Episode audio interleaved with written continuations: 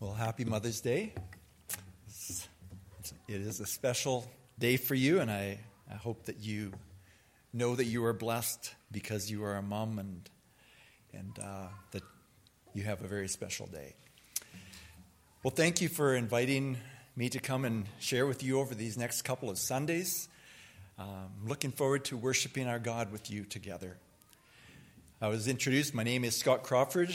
My beautiful bride is back there in the back, and her name is Shannon. And later this year, we'll have been married for 40 years. We have five, grand, we have five children, and we now have 10 grandchildren.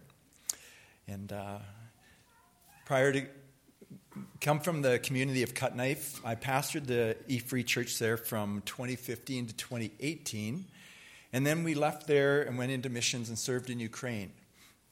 And uh, we returned home in 2020 as COVID was breaking out, not because of COVID, but because I was struggling with some health issues. I was just, my breathing, something was wrong. But within two to three weeks of being back in Canada, everything returned to normal. And uh, for that, I'm thankful. But in consultation with our doctor at the time, she said, I don't really know what it was. I think it had to be something environmental, whether in the house you were living or just the, the air. She said, I, would recommend that you not return on a full time basis. So we're back here, and uh, we are still involved with Ukraine. We do a weekly Zoom Bible study Sunday mornings. This morning we didn't because we were on the road, and I had another fellow fill in for us. So. And then on Tuesdays and Fridays, I phone Walter in Ukraine, and we study the book of Matthew, uh, verse by verse, and uh, and it's been pretty cool. Uh, since returning from Ukraine, we moved back to our house in Cut Knife. We'd rented it out. We tried to sell it, but couldn't. And so we're back there. I've done some interim pastoring. I've been doing a lot of pulpit supply over the last number of months. I did uh, some fall work last year. I enjoyed that. I'm a, I'm a farm kid, so I enjoy working in the field. And uh, I'm working part time at a local grocery store also right now, and I've just recently been approved to become a volunteer chaplain with the RCMP. So that I'm excited about too, and that's going to start up here pretty soon. I was asked to uh, speak this morning from Acts 1:12 to the end of chapter 2. And for me this is exciting as I cannot fathom my life today without the Holy Spirit's presence. He has done what Scripture has said, and He has been a constant friend in my life. He has shown me how to apply Scripture to life situations and has brought me victory, joy, and peace.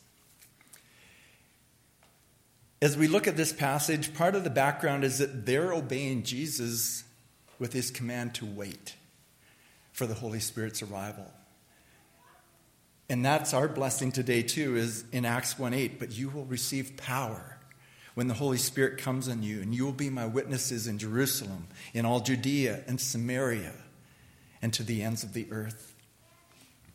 And while they're waiting, they're, they're busy doing some things that need to be done. And one of those things is to find a replacement for Judas. They need someone else to be one of the 12. And we read that in Acts 1 15 to 26. And it says, In those days, Peter stood up among the believers, a group numbering about 120, and said, Brothers, the scripture had to be fulfilled, which the Holy Spirit spoke long ago through the mouth of David concerning Judas, who served as a guide for those who arrested Jesus. He was one of our number, and he shared in this ministry. With the reward he got for his wickedness, Judas bought a field there he fell headlong. His body burst open and his intestines spilled out. Everyone in Jerusalem heard about this, so they called the field in their language Akeldama, that is, field of blood. For, said Peter, it is written in the book of Psalms May his place be deserted, let there be no one to dwell in it. And may another take his place of leadership. Therefore, it is necessary to choose one of the men who have been with us the whole time. The Lord Jesus went in and out among us, beginning from John's baptism to the time when Jesus was taken up from us. For one of these must become a witness with us of his resurrection. So they per- proposed two men, Joseph called Barsabbas, also known as Justus, and Matthias. Then they prayed, Lord, you know everyone's heart. Show us which of these two you have chosen to take over this apostolic ministry, which Judas left to go where he belongs. Then they cast lots, and the lot fell to Matthias, so he was added to the 11 apostles. And I think while they're waiting, and as was shared earlier, not many of us are probably really good at waiting. I wouldn't consider that a strength of mine. But they're told to wait for the Holy Spirit to come. And the remarkable thing is that they waited for 10 days. Like in our world today, would we wait 10 hours, let alone wait 10 days together praying? We live in a world where waiting isn't really what we want to do. We want everything yesterday. And waiting can really stretch one's patience at times. As they gathered in the upper room, they may have asked some questions like, Well, how will we know when the Holy Spirit comes? Will we all know? Or just some of us? How will He live in us? And if they ask some of these questions, I can almost see God smiling. They will know. They will never forget this day when the Holy Spirit arrives on the scene. They won't wonder anymore. And then we read in Acts 2 1 through 4, where it says, when the day of Pentecost came, they were all together in one place. Suddenly, a sound like the blowing of a violent wind came from heaven and filled the whole house where they were sitting. They saw what seemed to be tongues of fire that separated and came to rest on each of them. All of them were filled with the Holy Spirit, and they began to speak in other tongues as the Spirit enabled them. They waited, and God blessed them poured out his spirit upon them. What does it mean for you and I to wait today? Do we have, are we to wait upon the Holy Spirit? How do we do that? When Jesus was walking with them, he said that the Holy Spirit, he encouraged them on that last meal that they shared together and into the night as he shared before he went to the Garden of Gethsemane. He shared with them in John 14 that he was going to send someone else. And we read that in John 14, 16 through 18. And he says, And I will ask the Father, and he will give you another counselor to be with you forever the Spirit of truth. The world cannot accept him because it neither sees him nor knows him. But you know him, for he lives with you and will be in you. I will not leave you as orphans. I will come to you. An amazing promise. And then just drop down to 26 and 27. But the counselor, the Holy Spirit, whom the Father will send in my name, will teach you all things and will remind you of everything I have said to you. Peace I leave with you, my peace I give to you. I do not give to you as the world gives. Do not let your hearts be, be troubled. Do not be afraid. How is He going to show up in our lives today? Do we expect Him to show up in our lives today? How will I know if He's present in my life, in your life? Do we believe that or trust that His counsel is worth waiting for? As a brand new follower of Jesus back in 1985, I soon found out that, like, I had no clue what the Holy Spirit was. I, I really didn't know. But I soon found out that he was invested in my life. As a brand new follower of Jesus, I had sin that needed to be dealt with. Our marriage was struggling after almost three years. I had a foul mouth and a hot temper. But the biggest issue was my thought life. Lust was destroying our marriage. And I knew it was wrong. Nobody had to tell me it was sin. I knew it was wrong, but I felt powerless to stop until Jesus became real to me. And God's word began to come alive. And 2 Corinthians chapter 10 verses 3 to 5 to me was life-changing. It was a game changer for me. It says, "For though we live in the world, we do not wage war as the world does. The weapons we fight with are not the weapons of the world. On the contrary, they have power. They have divine power to demolish strongholds, and that's what I had in my life, a stronghold." We demolish arguments and every pretension that sets itself up against the knowledge of God. And this was key for me. And we take captive every thought to make it obedient to Christ. I made this verse my verse, my go to verse. And I took captive every thought that I knew was wrong from that point on. And Jesus and the Holy Spirit set me free each and every time. I would find myself when those thoughts came in that I'd start either praying or singing songs that I was learning in church or thinking of a scripture that I was learning. And every time I found myself, I'd be working, all of a sudden I'm just praising God. And the thoughts were gone. And I thought, God is amazing. And I'm thankful for how He worked in my life back then, but even into this day. There have been times when we have waited, and I don't like waiting because we know that God already knows the answer, right? And yet we have to wait. And yet, all of our waiting in hindsight proves that God's plan is worth waiting for. His timing, everything, the way it comes together. But I just need to remember that for the next time I have to wait.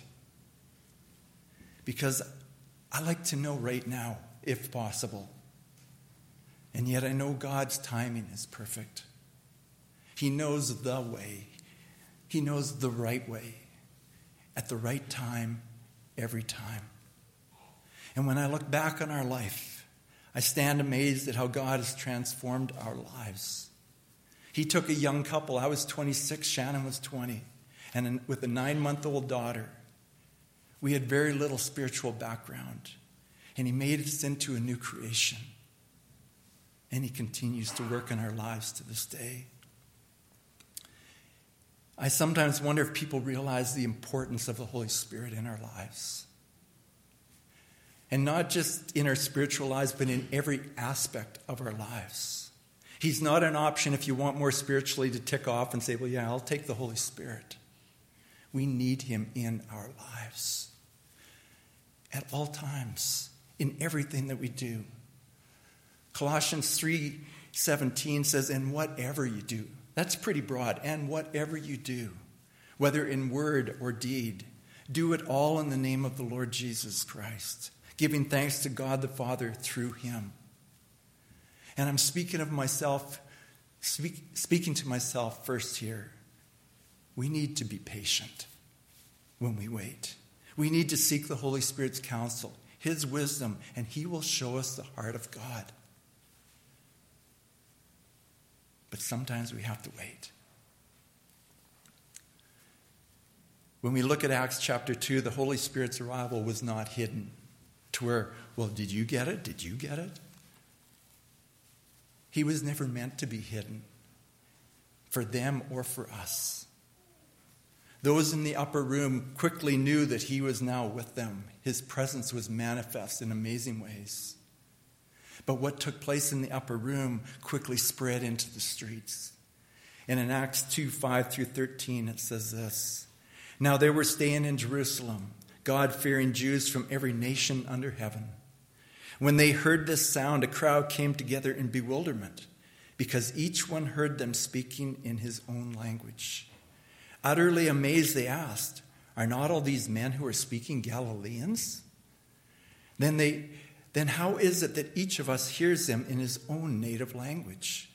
Parthians, Medes, Elamites, residents of Mesopotamia, Judea and Cappadocia Pontus and Asia, Phrygia and Pamphylia, Egypt and the parts of Libya near Cyrene. Visitors from Rome, both Jews and converts to Judaism.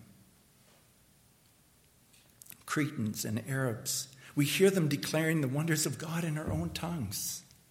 Amazed and perplexed, they ask one another, What does this mean? Some, however, made fun of them and said they have had too much wine. But when you think of waiting, you think of God's amazing timing. You look at all these people that have gathered in Jerusalem. And we know as we read through it that thousands are going to come to faith in Christ. Some of them would have been these people that are going back home. And you talk about God spreading his good news. God knew exactly what he was doing. And when I think of the Holy Spirit working in lives, I think of one of my favorite Bible characters outside of Jesus is Peter. I look forward to meeting him one day. And, you know, he's faithful to follow Jesus when Peter calls him to become a fisher of men, drops his nets, and walks behind him. He's quick to take Jesus at his word and walk in obedience on the stormy water as they were buffeted by the waves. Peter steps off the edge of the boat in faith to Jesus' invitation. But then scripture says, but when he saw the wind, he starts to sink and Jesus pulls him up and says, You have little faith. Why did you doubt? And it's hard to be too critical of Peter when you consider the circumstances. Would you and I have stepped out of the boat? None of the other disciples did.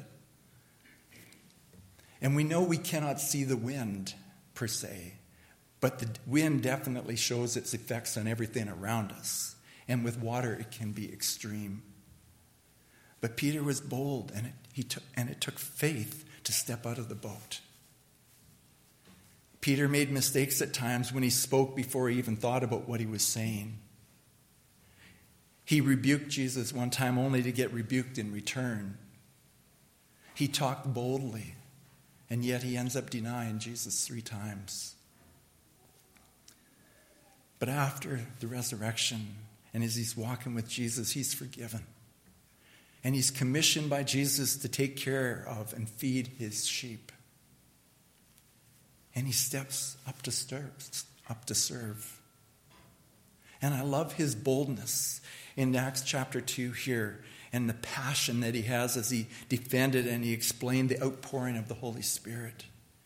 He speaks with such conviction that sees 3,000 people come to faith in Christ that day. And I want to read a couple excerpts in Acts 2 22 to 24. He says, Men of Israel, listen to this.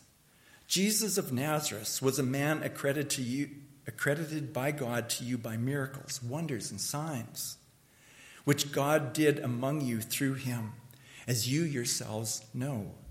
This man was handed over to you by God's set purpose and foreknowledge. And you, with the help of wicked men, put him to death by nailing him to the cross. But God raised him from the dead, freeing him from the agony of death, because it was impossible for death to keep its hold on him. And then go to verse 36. Therefore, let all Israel be assured of this God made this Jesus, whom you crucified, both Lord and Christ, Messiah. When the people heard this, they were cut to their hearts and said to Peter and the other apostles, Brothers, what shall we do? And Peter replied, Repent and be baptized, every one of you, in the name of the Lord Jesus, for the forgiveness of your sins, and you will receive the gift of the Holy Spirit. The promise is for you and your children, and for all who are far off, and for all whom the Lord our God will call. With many words, he warned them and he pleaded with them save yourselves from this corrupt generation. Those who believed, accepted his message, were baptized, and about 3,000 were added to their number that day. That's an amazing message. That's an amazing result. And as I said, I love his passion, his boldness, the confidence of which he speaks.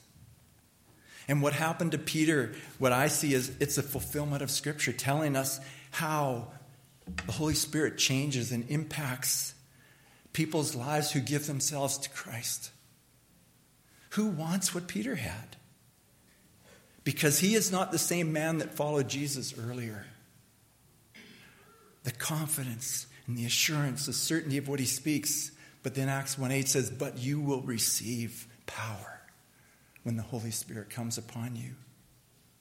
His message brings conviction, and hearts are challenged to experience repentance and renewal. Peter is a changed man by the power of the Holy Spirit. And when Peter initially addresses the crowd, he points back to the prophet Joel and says what they're seeing this is a promise for God in the last for those in the last days. And in verses 17 and 18 of chapter 2, he says, In the last days, God says, I will pour out my spirit on all people. Your sons and daughters will prophesy. Your young men will see visions. Your old men will dream dreams. Even on my servants, both men and women, I will pour out my spirit in those days, and they will prophesy. Two times he says, I will pour out my spirit. God doesn't just trickle or dribble out his spirit and you hope to be close enough that maybe you'll get a little bit. But he says, I will pour out my spirit on all people. In John, it says that rivers of living water will flow from within us. And as this has happened, the church is birthed powerfully. Jerusalem was impacted by 3,000 getting saved one day, 2,000 another day. Acts 2:47 is encouraging when it says and the Lord added to their number daily those who were being saved. Is this possible today? Has God changed? Are there people in our neighborhoods, our communities, our provinces, our country, our world that need Jesus? Absolutely. You think of what 2 Peter 3 9 says The Lord is not slow in keeping his promise, as some understand slowness. He is patient with you, not wanting anyone to perish, but everyone to come to repentance we have in our possession the greatest message of freedom that our world needs to hear. And sharing sometimes makes us nervous, but we don't have to share it in our own power because the Holy Spirit lives in us. Jesus says, But you will know him, for he lives with you and will be in you. He guides us, he leads us, he empowers us, he gives us wisdom and discernment. He is always with us. Never will I leave you, never will I forsake you. And that's just one of God's promises that we can stake our lives on. He helps us to see people through His eyes, those who are lost and those who need a Savior. As I mentioned, I phoned Walter in Ukraine twice a week. It began going back. Walter was one of those people, he came to Summer English Institute for over 20 years. Not once did he come to a follow up Bible study. But the year we were there, he decided to come out and he took part in it. He wanted to learn more, so I started driving into the city and I met with him and another man a second time. When I came back to Canada, he wanted to stay in touch, so we started phoning back and forth and 23 cents a minute for half an hour. Those, those add up after a while. But it was, in, it was good and yet it was frustrating because Walter he just says, I don't believe that Jesus is a created. He, I believe that he's a created being, that he's not the Son of God, that he's not the second person of the Trinity. He said, We will, we will agree to disagree. And probably a little over a year ago, I was frustrated. I said to Shan, I don't know whether this is worth continuing because he always asked trivial questions. He just wanted to race through scriptures and just ask things that he wanted to know about. But about a year ago, right now, Walter was able to get a smartphone and he likes it now. We talk twice a week and we could talk for as long as we want because it doesn't cost us money. But Walter came on the phone one day and he said, I believe that Jesus is who you say he is. And we talked about salvation. He wasn't quite ready, but now, today, Walter is born again. He's hungry for God even in the midst of a war. He can't wait for me to phone. Like he just, his week revolves around our conversations. And we crawl through Scripture now, verse by verse. But what was a frustrating relationship has turned into a precious relationship.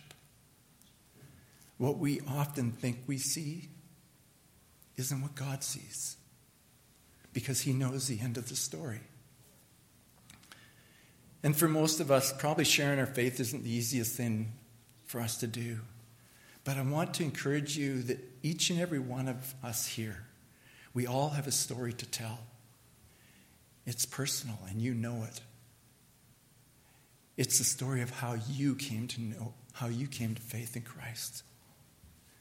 It's a story that you will never forget. And maybe for some of you, you were raised in a Christian home and you accepted the Lord when you were four or five and you've never strayed. And that's great and that's wonderful. And you might think, but I don't have the story like you've got. But one man from our home church back in Imperial, Evan was raised in that kind of a home. And, and he said one time, he said, I have the greatest testimony that there is. Because God has kept me out of all that junk all of my life. I've never strayed from Him ever. God kept me out of all that junk. That is a testimony. But share your story. Tell others how Jesus has changed your life. That you because you are a new creation in Christ.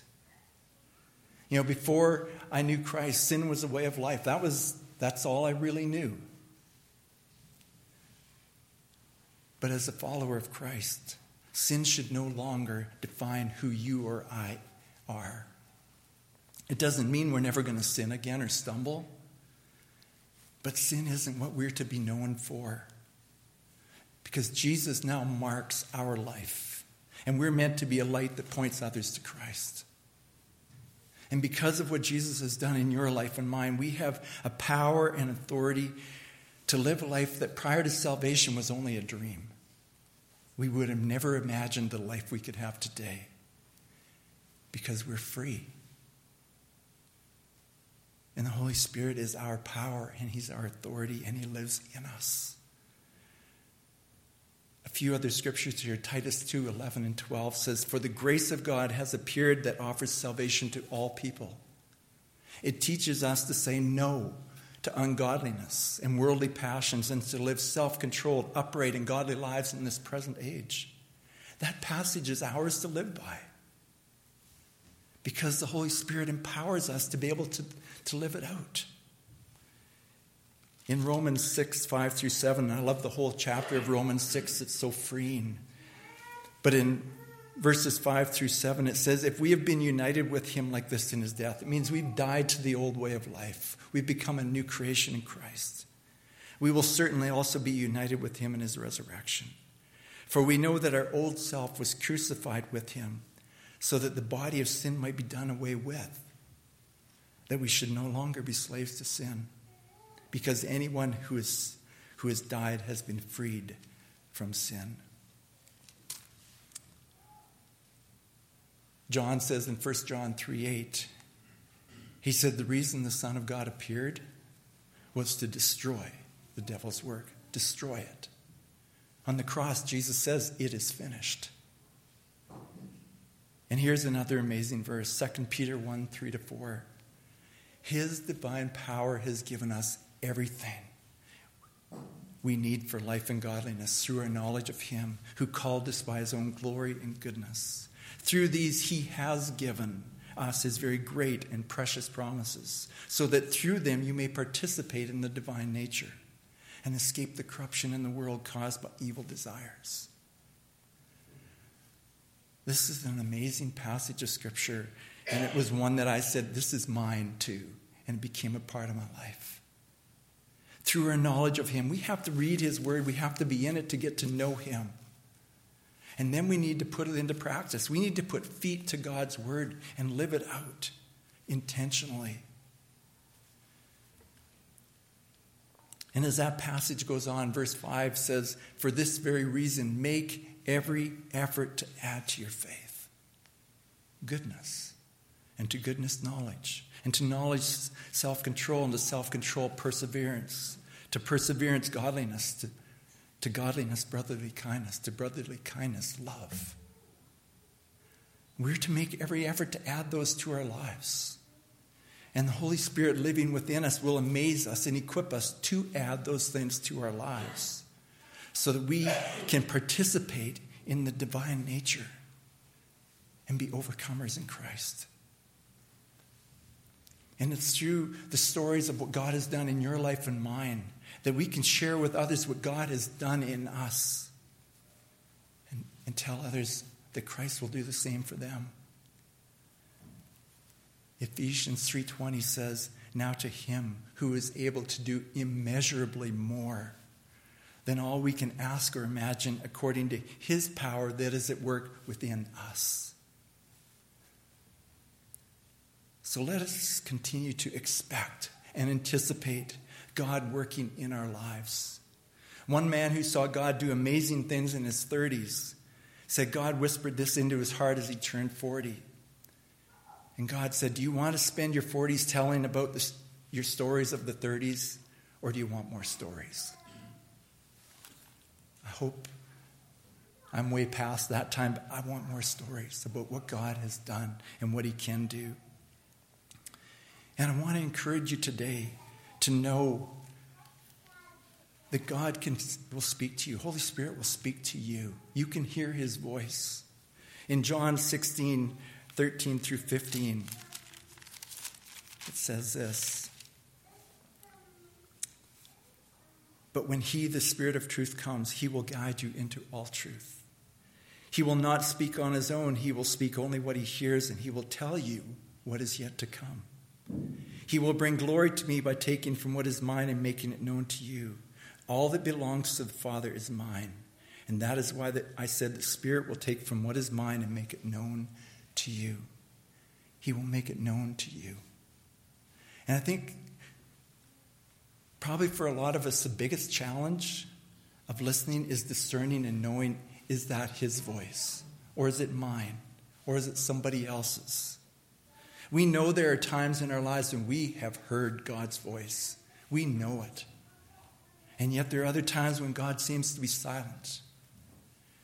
Maybe it's not quite the right time for God yet, or maybe my filter is jammed up because of the junk of this world. I want to share a story that I came across years ago, and it's probably a, a setting that would have been from my grandparents' era.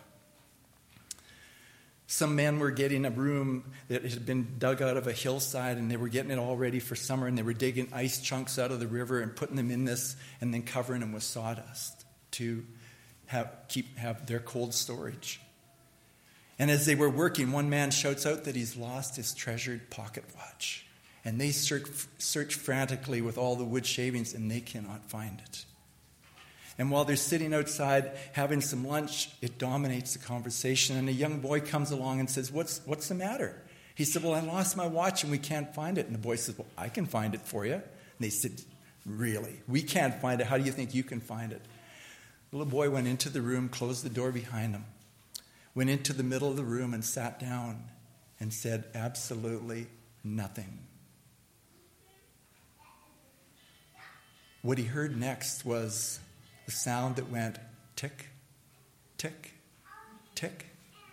And he started to follow that ticking noise, and he got the man's watch, took it out, and gave it back to him.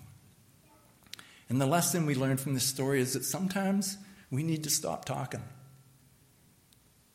We need to be quiet, and we need to listen. And I'm not saying that we cannot hear God when life is busy and noisy because we can.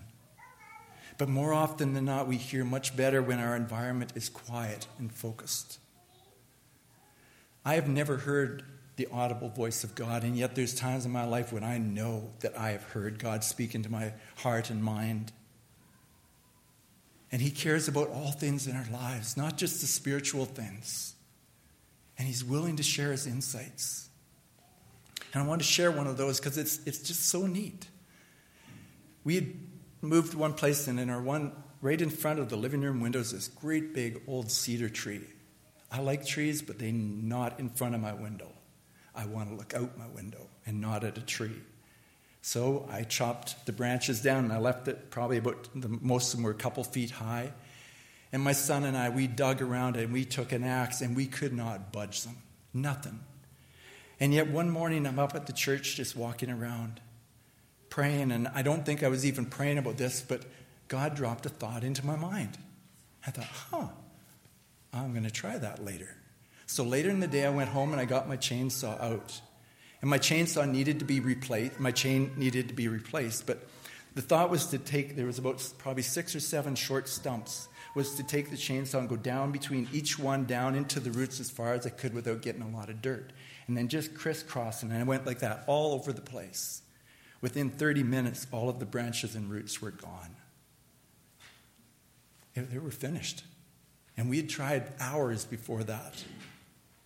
God cares about all the details of your life, even the removal of tree roots.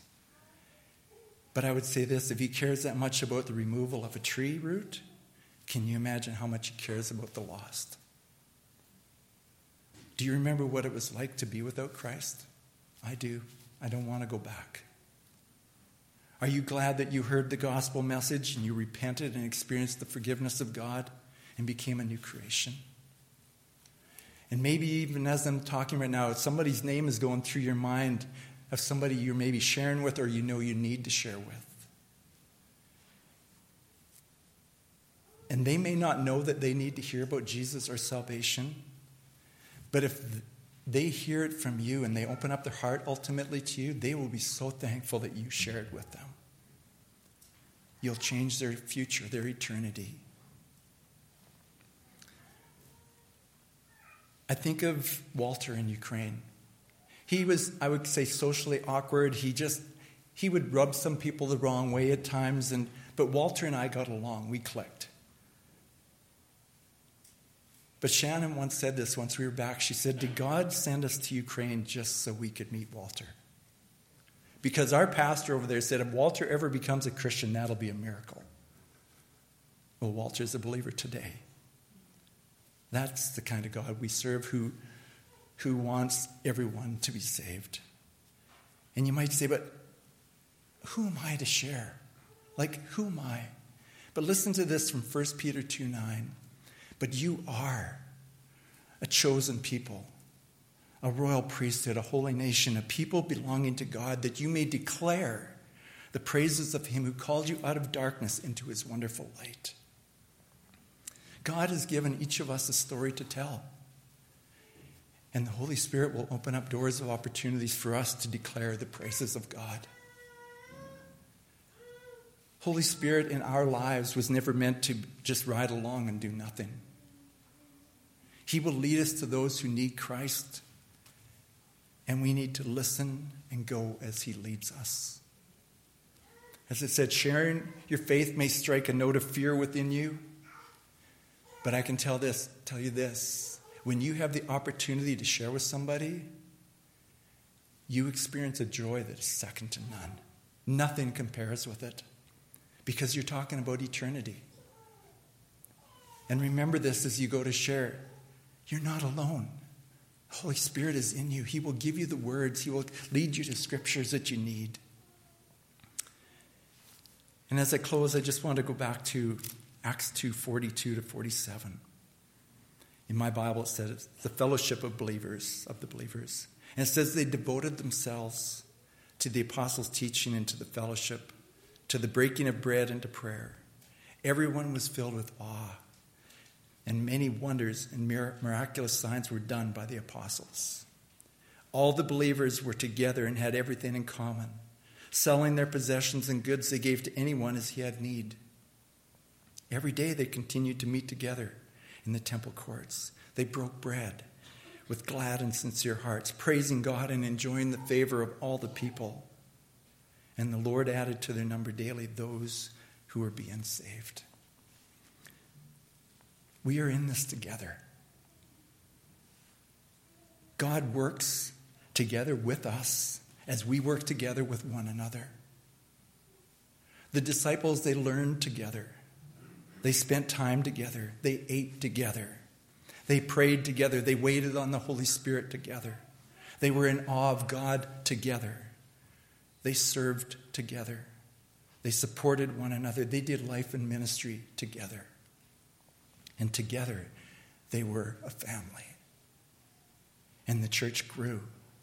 And it continued to change lives daily. And from what I can see, God's plan has not changed. But we need to step out of the boat, take a risk in faith, like Peter did, and see God do amazing things, whether it's miracles, whether it's salvations, just have fun following him. And if you're here today and maybe you don't know Christ, I would just say this if you're wanting to know, maybe is Jesus real for me? And you're wondering about his salvation, talk to somebody here after that you know. Talk to me. I have a story to tell. And God wants you to have a story to tell too. Let's pray. Father, we want to thank you for how amazing and awesome you are. Jesus, I can't imagine, you know, even being one of the disciples when you told them, I'm going to send the, the comfort, I'm going to send the Holy Spirit to you. And I'm sure all of them would have rather said, We would rather have you.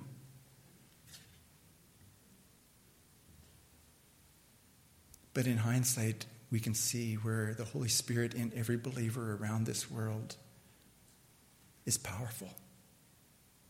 In what you do in and through our lives, how you draw us unto yourself how you open doors of opportunity for us to be able to tell people about your amazing salvation.